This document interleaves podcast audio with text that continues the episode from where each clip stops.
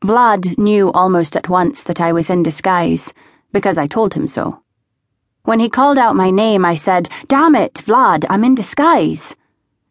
He looked me over in that way of his, eyes flicking here and there, apparently at random, then said, Me too. He was wearing brown leather, rather than the grey and black of the house of the Jhereg he'd been wearing when I last saw him. But he was still an Easterner still had his moustache, and still had a pair of jhereg on his shoulders. He was, I assumed, letting me know that my disguise wasn't terribly effective. I didn't press the issue, but said, Who's the boy?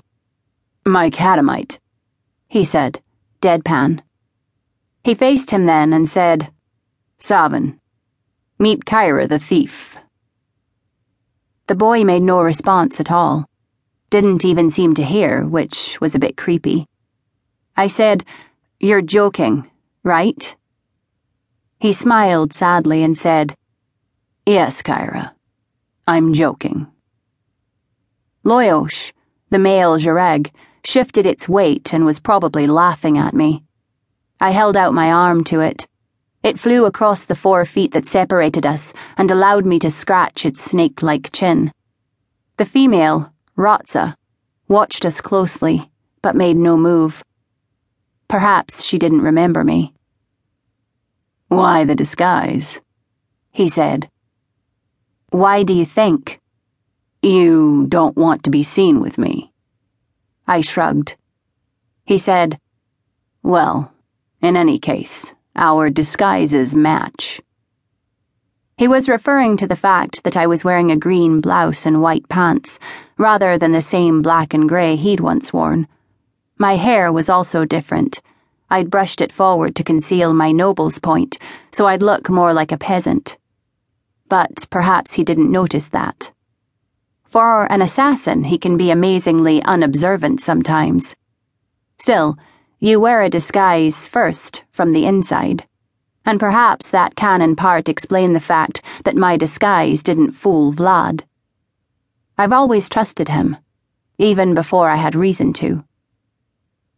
It's been a long time, Vlad, I said, because I knew that to him, who could only expect to live sixty or seventy years, it would have seemed like a long time.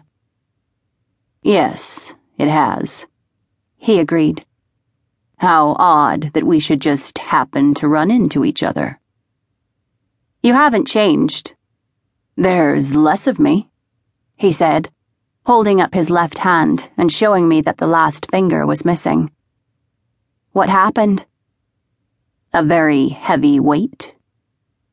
I winced in sympathy. Is there some place we can talk? I said. He looked around we were in Northport, quite a distance from Adrilankha, but it was the same ocean, and the docks, if older, were pretty much the same. There was a small two masted cargo ship unloading about 50 yards away, and there was a fisherman's market nearby. Between them, on the very edge of the ocean, we were in plain view of hundreds of people, but no one was near us. What's wrong with here? You don't trust me, I said, feeling a bit hurt. I could see a snappy answer get as far as his teeth and stop there. Vlad and I had a great deal of history. None of it should have given him any reason to be suspicious of me. Last I heard, he said, the organization wanted very badly to kill me. You still work for the organization. Excuse me if I'm a bit jumpy.